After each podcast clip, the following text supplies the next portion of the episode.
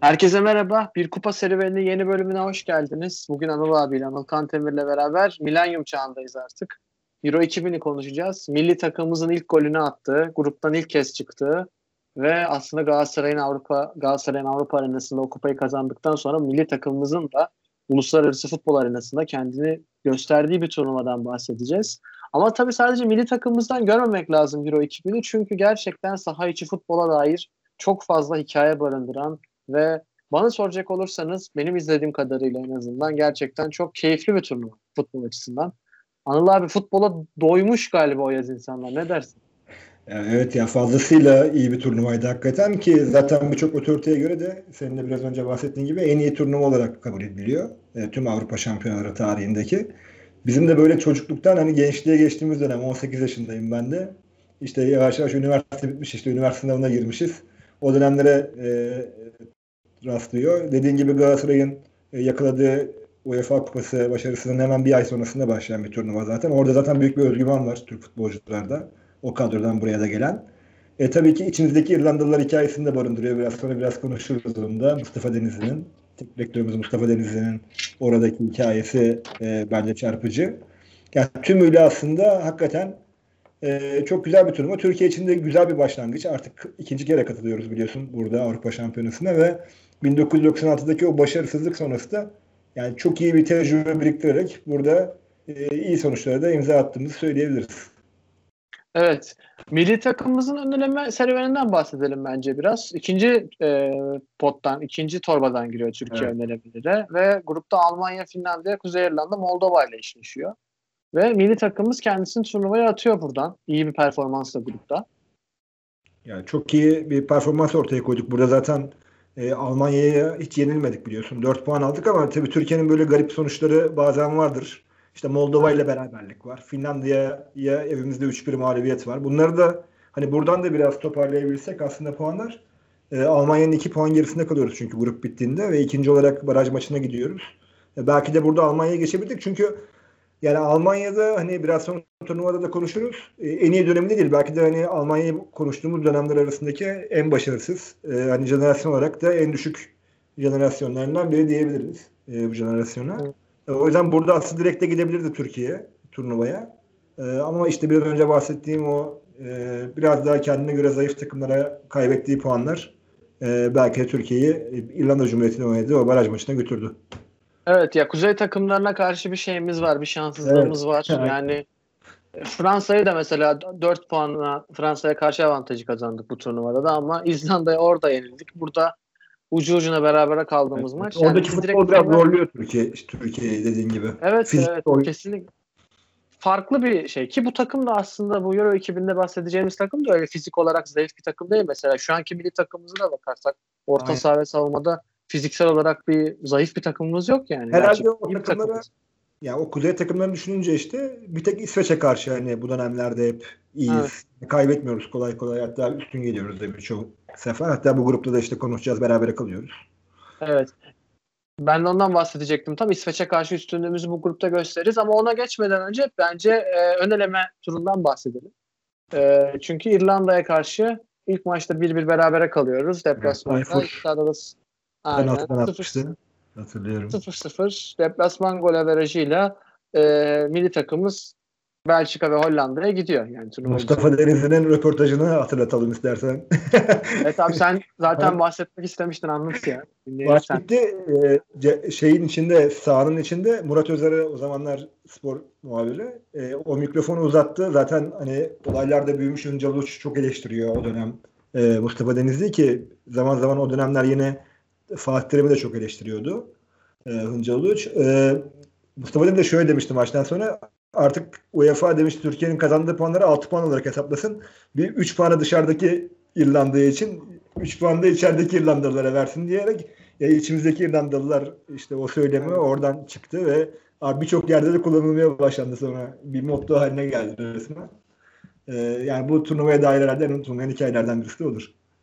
Evet evet ya kesinlikle. Benim de gözüme çarpan şey şuydu. Mustafa Deniz demişken onu paylaşmak istiyorum. Mustafa Denizli, Şenol Güneş ve Fatih Terim'in yerli teknik direktörler olarak e, Türk futboluna böyle bir uzunca Kesin. bir sürelik şeyi çok büyük bir etkisi var yani. Bugün evet. bakıyoruz Altay bile Süper Lig'e çıkacak. Mustafa Denizli ile orada bir hikaye var. Şenol Güneş şimdi milli takımda yeni bir hikayenin peşinde. 2002'den sonra. Fatih, Fatih Terim Euro 2008 var. Galatasaray'la kazandığı başarılar. Euro 2016 yine götürmesi orada. Orada büyük bir hikaye var. Ya bu üç ismi bence almadan geçmemek lazım milli takımımız demişken. Çünkü Doğru. çok ciddi etkileri var yani. Hem saha içi hem saha dışı. Kesinlikle. Zaten bu kadroda da Fatih Terim'in de büyük etkisi var biliyorsun. Çünkü UEFA Kupası'nı kazandığı için Galatasaray bir ay önce. Evet. Orada da biliyorsun hani yani çekirdek tamam hani böyle esas oyuncular orada belki Popescu Hacı gibi görünüyordu ama Türk oyuncular da orada ciddi bir etki yarattılar yani. Yani kesinlikle takımın forvet hattına bakacak olursak milli takımda Hakan Şükür var. İşte arkada Tayfur var Beşiktaş'tan Evet. Sergen var. Yani Evet, aslında evet. Galatasaray dışı oyuncular da iyi. Sadece Galatasaray dememek lazım. Ama dolu bir takımımız var yani. Onu Tabii tabii. Evet. göz, göz ardı edemeyiz. Ve turnuvaya gidiyoruz. Bence turnuvanın genel statüsünden biraz bahsedelim. E, Hollanda ve e, Belçika beraberliğinin ortakla düzenlenen bir turnuva. Benim ilgimi şu çekmişti. Saha kenarlarındaki bu jenerasyon geçişi, saha kenarları reklam bence çok özel oluyor. Özellikle bu uluslararası turnuvalarda. PlayStation var mesela.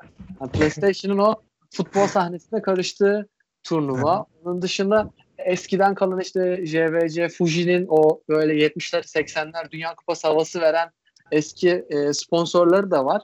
O geçişi güzel göstermiş bence. Yine Carlsberg var. Carlsberg, Carlsberg nasıl dersiniz artık. O da bence futbolla sponsorluk onu onu görmek istiyor çünkü insan orada bazı sponsorların sağ kenarında olması Evet, tabii onlar çok dereceye giriyor artık 2000'lerle birlikte. Ee, yani futbol da iyice popülerleşiyor biliyorsun Avrupa'da. O 70'lerdeki 80'lerdeki hani prangalarından biraz daha kurtuluyor. Tabii para da girmesinin bunda çok büyük etkisi var. 90'lardan itibaren hem dünyada e, yani doğrudan zaten artık e, globalleşen bir oyun haline geliyor futbol. Yani Zidane kaç milyon euroya transfer olacak bu Evet, evet acayip, acayip miktarlar çıkıyor işte yani. yani Los. Galacticos geliyor. Diyelim ve bence milli takımın grubundan başlayalım. Milli takımımızın grubunda e, İtalya var, Belçika var ve İsveç var. Ve milli takımımız ilk maçta İtalya karşısına çıkıyor. Euro 2020'ye de İtalya karşısına başlayacağız. Hatta turnuvanın ilk maçında İtalya ile oynayacağız Roma Olimpiyat Stadı'nda. Ama bu İtalya maçı biraz bizden talihsiz gitmiş ya. Yani Ya skor doğru. olarak skor olarak öyle. Belki oyun olarak İtalya'nın çok ciddi pozisyonları var maçta ama yani Inzaghi'nin attığı penaltı, o pozisyon penaltı mı abi yani bilmiyorum direkt oradan açtım konuyu ben ama Yok, hiç alakası yok. Ya ben maçı izledim. Ya canlı izledim o zaman o dönem. Ee, hatta maçı da şu anda Bein Sports'ta spikerlik yapan hani Bein Sports'un en önemli spikerlerinden eski TRT spikeri e, Yalçın Çetin ve rahmetli Hüseyin Başaran anlatıyordu. Hüseyin Başaran'ın da e, Naim'in o kaldırdığı kilolardaki anlatımlarıyla hatırlarız hep olimpiyatlarda. Onların ortak bir anlatımı vardı maçta. E tabii ya biz fena oynamadık aslında maçta ama tabii çok kuvvetli abi İtalya yani hani defansına bakıyorsun Maldini, Cannavaro, Nesta yani hani İtalya tarihinin zaten en iyi üçlülerinden biri o defanstaki. Evet. Üç oyuncusundan e, diyebiliriz. Yani ileri uçta Totti yine yani de, forveti destekleyen Inzaghi var. Onun dışında Del Piero var. Yani zaten inanılmaz bir kadro. Orta sahada Albertini, Fiore gibi oyuncular var. E, To- Toldo'yu da saymak lazım bence burada. Toldo var Evet. aynen kalede. Yani hani e, gerçekten çok kuvvetli bir kadroydu ki zaten e, yani finale de çıktılar ve neredeyse de kupayı alacaklardı.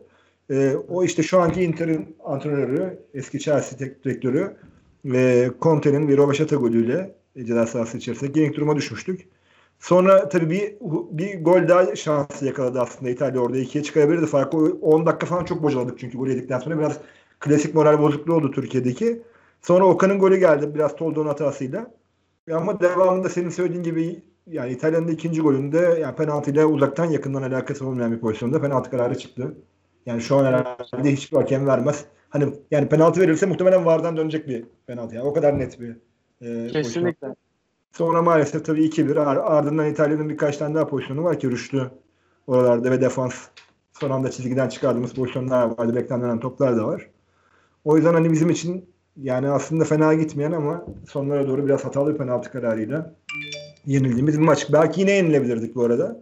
O penaltı Evet. kararı olmasaydı ama tabii böyle olması biraz üzüyor. Yani biz, biz de penaltı kaçırıyoruz bu arada. Evet. Yani bizim de kaçırdığımız penaltı var. Ee, Arif kaçırıyordu galiba değil mi? Portekiz Penaltı ona... maçında. Ha, Portekiz Port-. Pardon kafam keserim burayı dur kafam. Neyse. Yani Ee, onun dışında gruba genel bakarsak işte Belçika var, İsveç var. Biliyorsun Belçika zaten ev sahibi ve en iyi Belçika değil bu. Yani tarihin en iyi Belçikası değil. O 70'lerin sonlarında bizim 80'lerin başında konuştuğumuz Belçika jenerasyonu değil. İsveç'te o 92-94'te yakaladığı jenerasyonun biraz sonuna yaklaşmış. Burada yine aslında Henrik Larsson gibi e, bir oyuncu geliyor burada da ileri uçta. Belki de İsveç tarihinin İbrahimovic'le beraber, Brolin'le beraber en önemli oyuncusudur. Ee, ama o İsveç'e de yani berabere kalarak 0-0 berabere kalarak da bir dur diyoruz ve hani son maça getiriyoruz aslında şansımızı. Evet. O Belçika maçını o meşhur maça gel- getiriyoruz. Tabii Belçika maçına Ee, gelmeden Belçika maçında şöyle anla.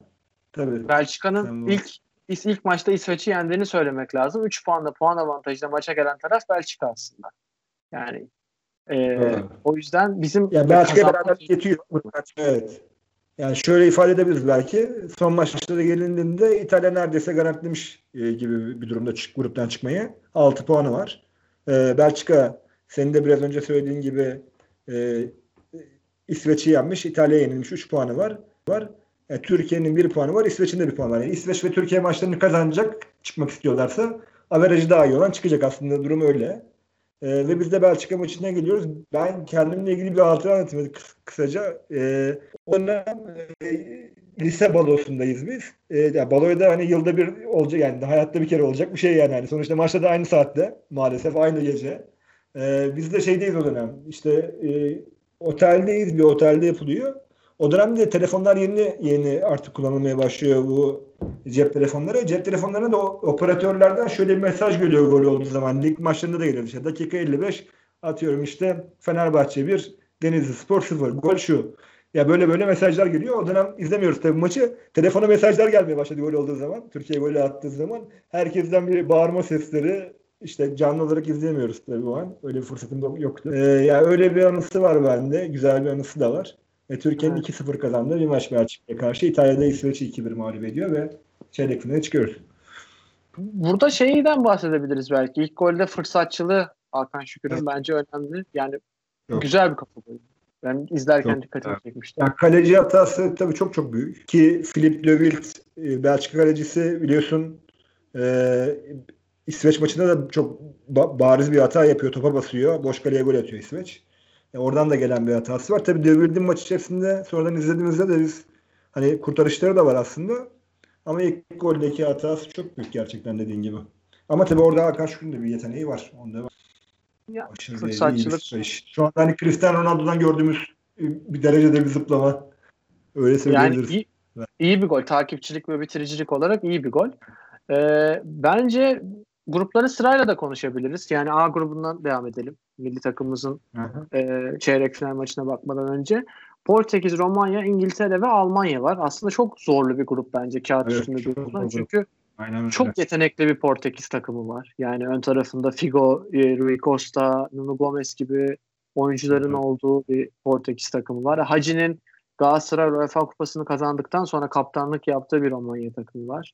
Yine İngiltere böyle bir Beckham, Ş- Alan Shearer'ın son döneminde yani grubun en zayıf halkası son şampiyon Almanya gibi duruyor yani. Evet evet. E, Ya hatta Joao Pinto da var e, Port- Portekiz'de ki çok fazla Evet, dışarıda evet. oynamış Çok. bir oyuncu değildir. Yani yani Benfica efsanesidir. Ama çok rahatlıkla böyle Avrupa'nın o üst düzey yani elit takımlarında da çok net bir şekilde zaten Benfica da elit takım aslında da hani daha iyi liglerde de oynayabilecek bir oyuncu e, profili çizerdi o dönem e, Joao Pinto'da. Zaten buradaki herhalde en büyük hikayelerden biri İngiltere'nin Portekiz'e karşı ilk maçta 2-0 öne geçip maçı 3-2 vermesi aslında diyelim ya da Portekiz'in o maçı çalması 3-2 ile. E, zaten buradaki A grubundaki hikayeyi yazan takım Portekiz kesinlikle. İngiltere'de bir şey Almanya'da biliyorsun 3-0 mağlup ederken Sergio Conceição'nun 3 tane golü var. Ee, ki orada Portekiz biraz daha böyle yedek ağırlıklı bir kadroya sahaya çıkmıştı ama ya programın başında bahsettiğimiz gibi Almanya yani en iyi Almanya değil zaten turnuvayı sadece bir gol atarak bitiriyorlar. Mehmet Çolun golü o da ilk maç Romanya'ya karşı. Romanya'da e, Hacı'nın önderliğinde ki Hacı zaten e, kupayı da almış Galatasaray'la o moralle de geliyor buraya. Zaten her zaman Romanya milli takımında iyi oynayan bir oyuncu. 94 Dünya Kupası'nda ufak bahsetmiştik biliyorsun 96 ve 92 programlarında Romanya'da e, oradaki performansını. Burada da bence grubu epey iyi götürüyorlar ve son maçta yine e, İngiltere yine geriden gelerek yani İngiltere yine 2-1 öne geçiyor Romanya'ya karşı bu sefer de. Portekiz'e biraz benzer o maçtakine benzer. Burada 3-2. E, bu kez Romanya maçı çevirmeyi başarıyor. Üstelik Hacı da cezalı bir maçta oynamadı yani. Hmm. Hacı, Hacı'sız Romanya. E, gruptan Portekiz'le beraber çıkıyor. Almanya ve İngiltere el ele eve dönüyorlar yani. Çok enteresan. Evet yani buna benzer bir hikaye belki hani ülkelerin futbolla ilişkisinden, profilinden bakacak olursak 2014 Costa Rica, Uruguay, İngiltere, İtalya grubunu sayabiliriz. Costa Rica'nın yaptığı sürpriz ama o daha farklı bir profildi. Tabii Romanya kadar yetenekli bir Evet, takım değil evet. sadece. Hani bana yaptığı çağrışım olarak. Ve C grubunda grubun belki de e, en ilginç maçı mı diyelim, en e, duygusal hikayesi mi diyelim. E, İspanya, Yugoslavya, Norveç ve Slovenya var. Belki kağıt üstünde daha kolay görünen bir grup ama yani o Yugoslavya İspanya maçı gruptaki son maç bence çok anlatılmaya değer. Hem Yugoslavya açısından hem İspanya açısından hani dilden dile anlatılan bir maç olmuştur diye düşünüyorum. Çünkü e, bir Yugoslavya atıyor, bir İspanya atıyor. Bir Yugoslavya atıyor, bir Evet. İspanya atıyor. Artık dakika 90 artı 4'e 4'e geldiğinde yani İspanya bir fırsat e, 3-2 geride maç bitecek ve 3-2 Mendy geride. evet Mendieta. güzel Aynen. güzel Mendieta. penaltı golüyle kale, kaleciyi yatırarak güzel penaltı golüyle maçı 3-3'e getiriyor. Ki hani bu 3-3'te hem İspanya İspanya çıkamıyor. Bu bu 3-3'te öyle mi? İspanya çıkabiliyor olması gerekiyor. Ee, Galiba beraber- İspanya- beraber Galiba galiba Yani orada İspanya hesapları olacaktı artık. Hesap birazcık. ve Norveç'e karşı kaybettiği için İspanya 4 puanla eleniyor aslında Norveç. Aynen. Norveç'e karşı kaybediyor. Yugoslavya gruptan çıkıyor. E, Norveç'le birlikte ama İspanya'da işte 90 artı 5'te Alfonso ki Yugoslavyalı futbolcuların büyük itirazı var maçı bitirsin diye bekliyorlar hakem. Gerçekten güzel bir gol da. Böyle bir doldur boşalt topunun ceza sahasının ön çizgisinde Ama o, kaldı. o tip vuruşları o dönem Alfonso hakikaten iyi yapan bir oyuncuydu. Ee, Sol ayağı yani hani çok güzel vuruyor yani. o fırsatı yakaladığı zaman affetmeyen oyunculardan da biriydi. Ee, Evet. O yüzden de hani çok şaşırtıcı olmadı. Burada Yugoslavya herhalde biraz belki bir parantez açmak lazım. Aslında Sırbistan Karadağ yani Yugoslavya dediğimiz. O dönem hani isim olarak Yugoslavya'yı kullanıyorlardı. Zaten sıklıkla değişiyor biliyorsun ee, o dönemlerde. Ee, ya orada onlarda da Mijatovic gibi, Milosevic gibi, Savo Milosevic, Predrag Mijatovic, işte Sinisa Mihailovic. Ya iyi bir kadro. Çok iyi bir kadro. Yugoslavya takımı ama Yugoslavya şöyle bir problem var turnuva boyunca. Norveç maçı dışında çok gol yiyen bir takım. Yani evet gol atan da bir takım. Hani fırsat yaratan bir takım ama defansı güven veren, yani takım defansı çok güven veren bir takım değil. Slovenya'dan 3 gol yiyorlar biliyorsun. 3-0'dan 3'e giriyor o maçta bu arada. Grupta yine. O da acayip. Ee, ki zaten ya aslında Yugoslavya'dan ayrılmış iki ülke olarak düşündüğümüzde o Tito dönemindeki Yugoslavya'dan ayrılan yani burada tabii bazı hesaplar da var iki takım arasında. Ki Slovenya'da o döneme kadar ve şu anda da aslında öyle. Hani bir numaralı e, spor Slovenya'da yani daha çok hani kış sporlarıdır e, Slovenya'da e, biliyorsun. E, ama Yugoslavya'ya karşı orada 3-0 öne geçiyor. 3-3. E, yine İspanya maçı dediğin gibi 4-3'lük yine çok gollü bir maç. Şimdi biraz sonra çeyrek finali konuşacağız. Orada yine çok gol yiyorlar. Yani çok gol yiyen e, maalesef bu bunu aşamayan da bir takım. Bu turnuvada da yani onların sonunu getiren de bu oluyor birazcık. E, bu takım savunmasındaki sıkıntılar. Evet. Ve D grubuna geçtiğimizde yine bence renkli bir grup var. Hollanda, Fransa, Çek Cumhuriyeti ve Danimarka var. Çok bence yetenekli e, kağıt üstünde gözüken e, Hollanda ve Fransa takımı var. Yani Fransa zaten 98'i kazanarak Evet. geliyor. Şampiyon olarak. Müthiş bir özgüvenle geliyor. Ve kadro gerçekten harika denir herhalde. Çok çok iyi bir kadro. Aynen. Yani Çek Cumhuriyeti biliyorsun 96 finalisti aslında. Yani Euro 96 finalist. Tabii tabii. tabii, Yani tabii. bunlar da çok iyi takım. Artık o 96'daki oyuncular bir de hani o 96'daki kupanın yani kupayı kazanma e, finale oynamanın e, verdiği özgüvenle aslında buradalar. E, ve oyuncular daha tecrübelenmiş. işte Avrupa görmüşler çoğu artık. Evet. Ama burada işte onlar için talihsiz olan ilk maçta Hollanda'ya karşı aldıkları 1-0'lık mağlubiyet ki 1-0 da son dakikada geldiğini söyleyelim neredeyse son dakikada 89. dakikada. E, orada Colina'nın. Pierluigi Colina'nın çaldığı bir penaltı var. Biraz yani ucuz bir penaltı olduğu konuşuluyor. Bana göre penaltı. Ceza sahası içerisinde yükselmeye çalışırken Ronald diye vurdu sanırım. Formasından biraz çekiliyor. Ve penaltı geliyor. Tabii Hollanda ev sahibi. Onu da belirtelim. Ve senin söylediğin gibi işte Kluivert gibi, Bergkamp gibi, Bergkamp, David gibi. sayılabilir. Seedorf. David Seedorf çok çok iyi bir takım aslında yani. Hani Yani. kupayı da kazanması beklenen bir takım ama yani grup maçlarında özellikle işte bu Çek Cumhuriyeti maçı kötü bir maç oynuyorlar burada. Ve bayağı da eleştiriliyorlar. Çek Cumhuriyeti için tabii şöyle bir talihsizlik var. Önce Hollanda ile ev sahibiyle oynamak ve böyle kaybetmek. Üzerine ikinci maçta da yani 98'in Dünya Kupası'nın şampiyonu Fransa ile oynamak. Yani onlar için bence talihsizlik burada. Belki Danimarka ile açsalar da e, turnuvayı E, Onlar için de daha iyi bir ikinci, üçüncü maç geçebilirdi diye düşünüyorum. Yani burada Çek Cumhuriyeti için tabii çok kötü bir sonuç. Danimarka için de epey kötü bir turnuva. Onu da belirtelim. Tek gol bile atamadan 8 gol yiyerek e, turnuvayı bitiriyor Danimarka. E, onlar için de kötü bir turnuva. E, buradaki bir son notum da şey olacak. Son maç e, Fransa e, Hollanda arasındaki maçta Fransa biraz daha böyle yedek ağırlıklı daha çok oynatmadı oyuncularla sahaya çıkmış ama yine de Hollanda'yı epey zorladığını e, belirtelim. Hatta 2-1'de öne geçiyorlar bir ara. Ama ikinci yarıda De Boer ve Frank De Boer ve Zenden'den gelen goller ki Frank De Boer'un nefis bir frikik, golü var orada. Kesinlikle çok çok güzel bir gol. Evet, evet, çok güzel bir gol. E, burada Frank Hollanda- De Boer for- Kramponları grupta asıyor zaten benim gördüğüm kadarıyla yani. Evet evet. Böyle çeyrek finale gidiyoruz diye. Artık. Evet.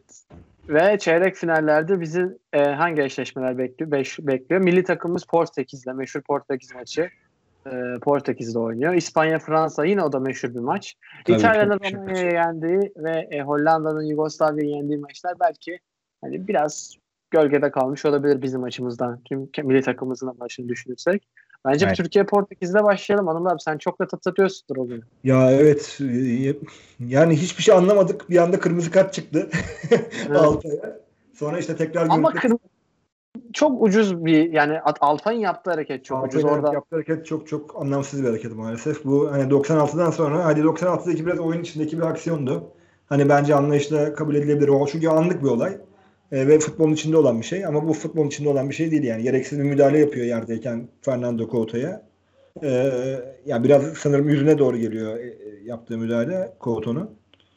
E, ve hakem de kaçırmadı pozisyonu ve kırmızı kartı gösterdi. Daha sonra biliyorsun 1-0 mağlup duruma düşüyoruz. E, ama toparlıyor Türkiye. E, sonra bir penaltı kazandık hatta. E, Maalesef penaltıdan da yararlanamadı. Çok kötü bir penaltı atıyor Arif. E, kaleci Vitor Baya'nın üzerine sert bir vuruş. Ki pe- penaltıcı değil yani. Evet penaltı da değil. Değil. Yani orada penaltı yaptırdığı var. için yani herhalde kullanmak istedi. Var yani bir de kadroda bu penaltıyı direkt olarak gol yapabilecek isimler var. Evet var. var. Maalesef. Ya zaten açık konuşmak gerekirse de o maçı çevirmemiz biraz da zordu bence. Kesin. Ee, Evet, zaten evet. o kişiyiz. Çok erken atıldı çünkü maçta e, Alpay. 30. dakikada. 30. Evet, dakikada. yani nerede maçın 3'te 2'sini e, zaten 10 kişi oynuyorsunuz ve Portekiz zaten çok formda gelmiş e, grupta. Hem Almanya'ya hem İngiltere'ye geçmişler. E, geriden gelerek kazandığı maçlar bir de İngiltere maçı mesela 2-0'dan gelip kazanıyorlar.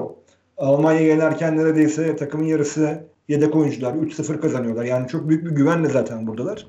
E, Nuno Gomez acayip formda.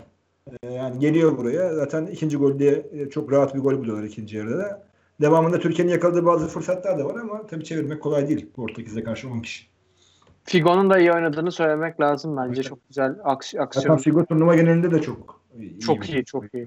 Kesinlikle. Ya ben Nuno Gomez'in fırsatçılığını burada değinmek istiyorum. Çünkü Nuno Gomez'in golünde arka direk yani turnuva genelinde bir arka direk ve Koş. hani o, o arka direk koşusu, arka direk bitirmesi konusunda becerisini gösteriyor. Türkiye maçında da bunu bunu kendi golleri çok güzel gösteriyor ki bence hani bir forvet oyuncusunun kalitesini gösteren özelliklerden Kesinlikle. biridir. Fırsatçılığını gösteren biridir. Arka Evet. direkte kendini tutturmak, iyi pozisyon almak e, bizim milli takımımıza karşı da Nuno Gomez ne yazık ki e, bunu gösteriyor.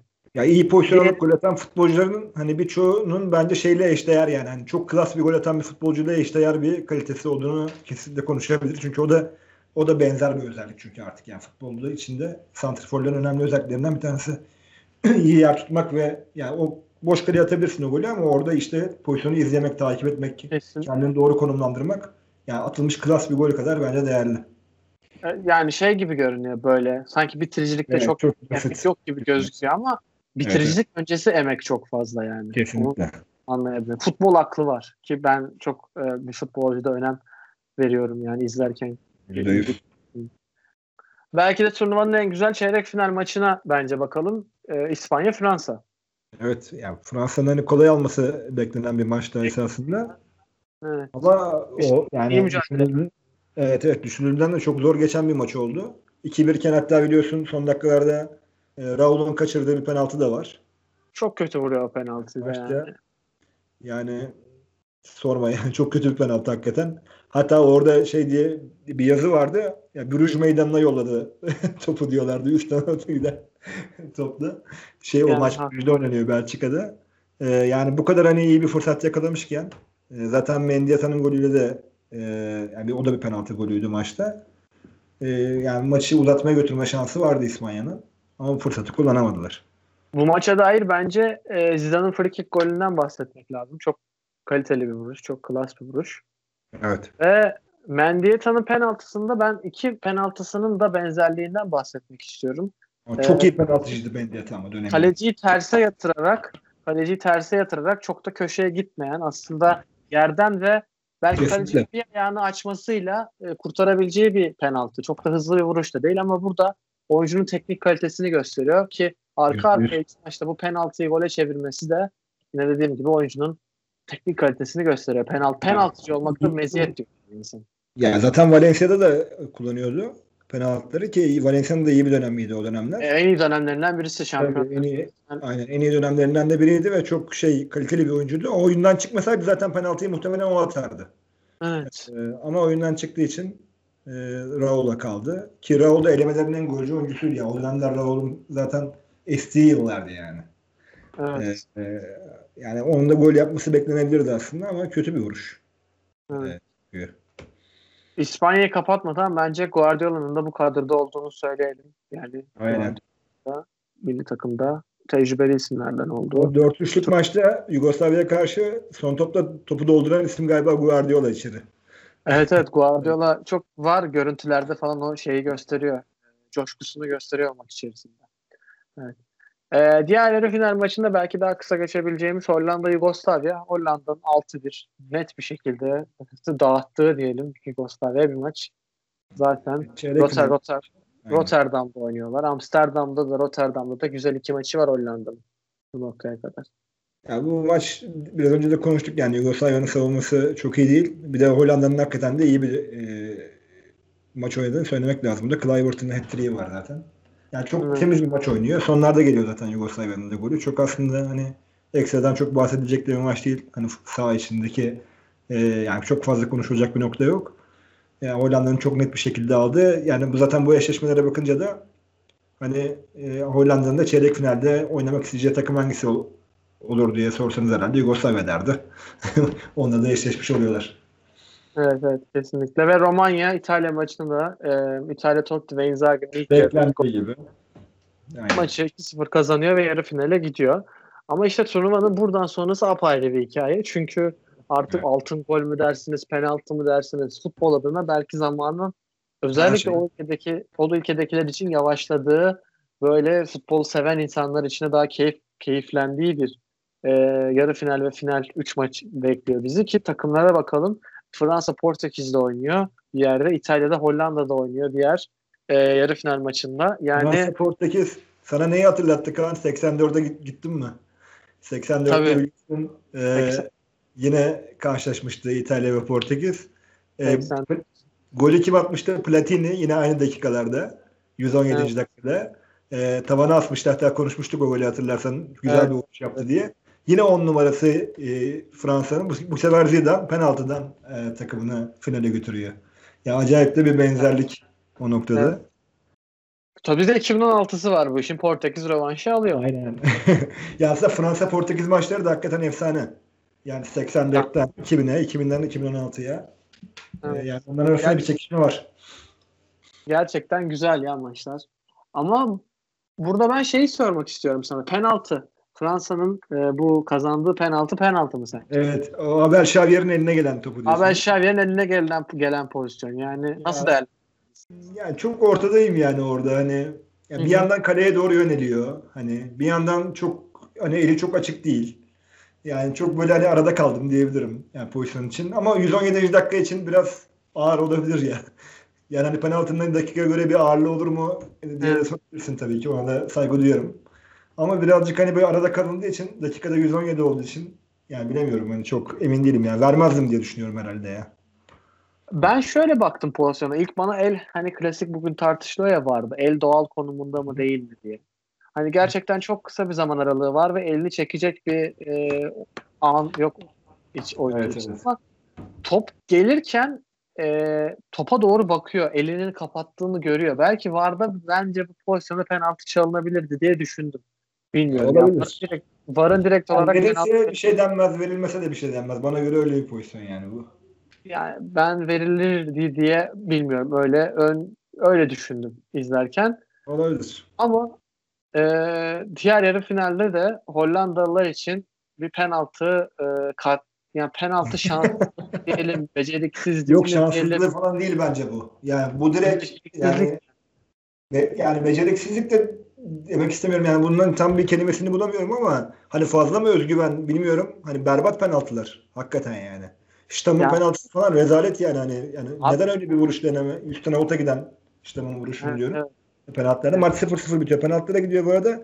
Bu arada hem İtalya hem Hollanda yıllardır penaltılarda kazanamayan iki ülke. Onu da Biri yani. Evet. Ama burada Ya maç- dediğin gibi çok kötü penaltılar Hollanda'dan. Yani 3 tane kaçan penaltı var zaten. Maçtan biraz bahsedelim. İtalya 10 kişi kalıyor. Dakika Evet. 34'te. Evet, sonra- Zambrotta iki, iki sarı iki sarı görüyor. iki sarı kart görüyor Zambrotta. Savunmanın önemli bir parçası İtalya İtalya takımı için.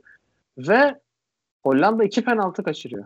Evet inanılmaz ya. İnanılmaz yani, maç içerisinde. Bir De Boer kaçırıyor. Hadi tamam De Boer iyi duran toplarda iyi vuran bir oyuncu. E bir de diğer tarafta forvetiniz Kluivert kaçırıyor.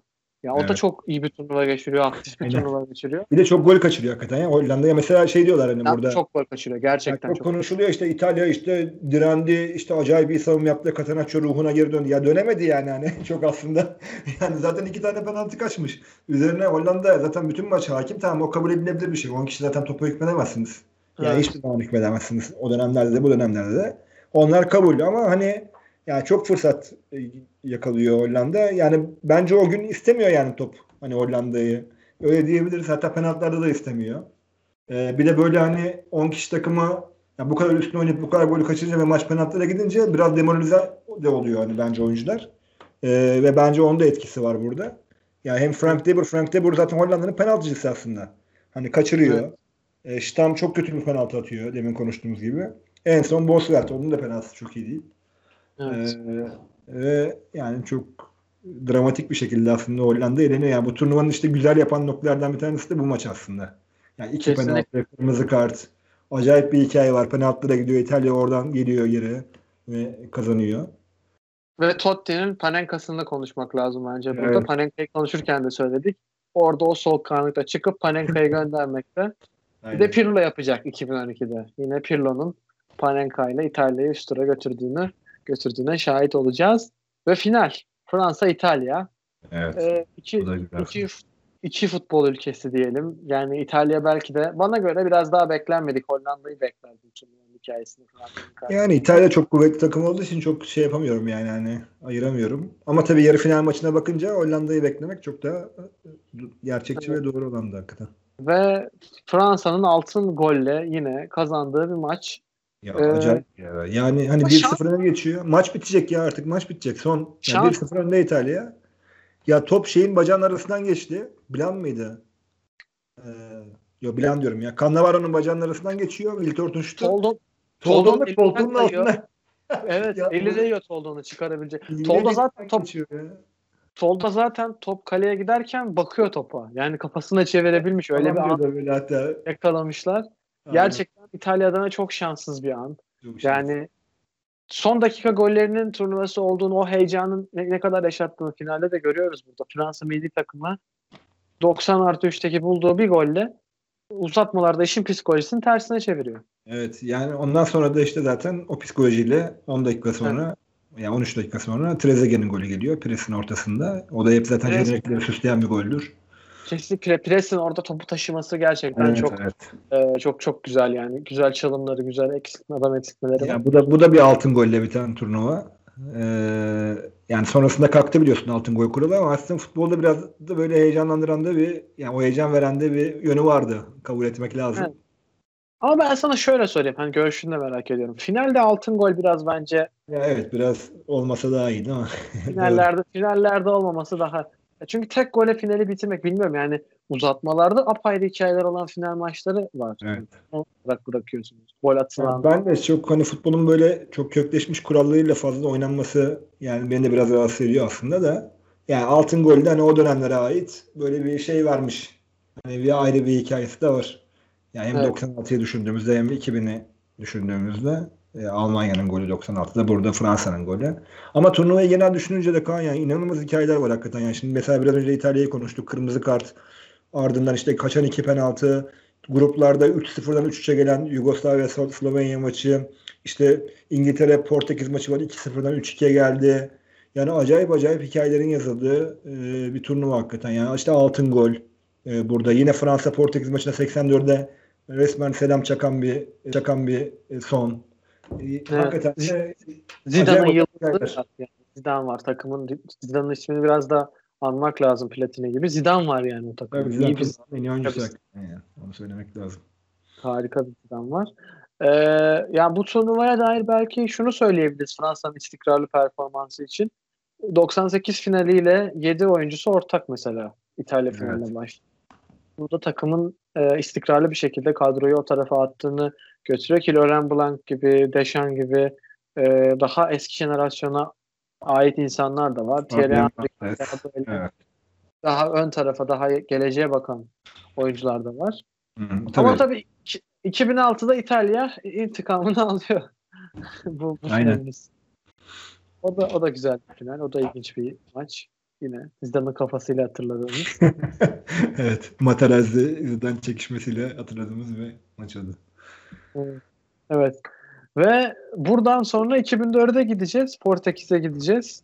Belki de en sıkıcı mı diye futbol, anti futbolun anti kahramanlıkla turnuvayı kazandığı şampiyona ulaştı. Yunanistan'ın şampiyonuyla sonuçlanan ve 2004'e gideceğiz. Ee, bakalım orada biz neler bekliyor. Ben çok teşekkür ederim bizi dinlediğiniz için. Bir kupa serüvenine 2004, 2008, 2012, 2016 ile beraber devam edeceğiz. Artık serüvenin son e, duraklarındayız. Hoşçakalın.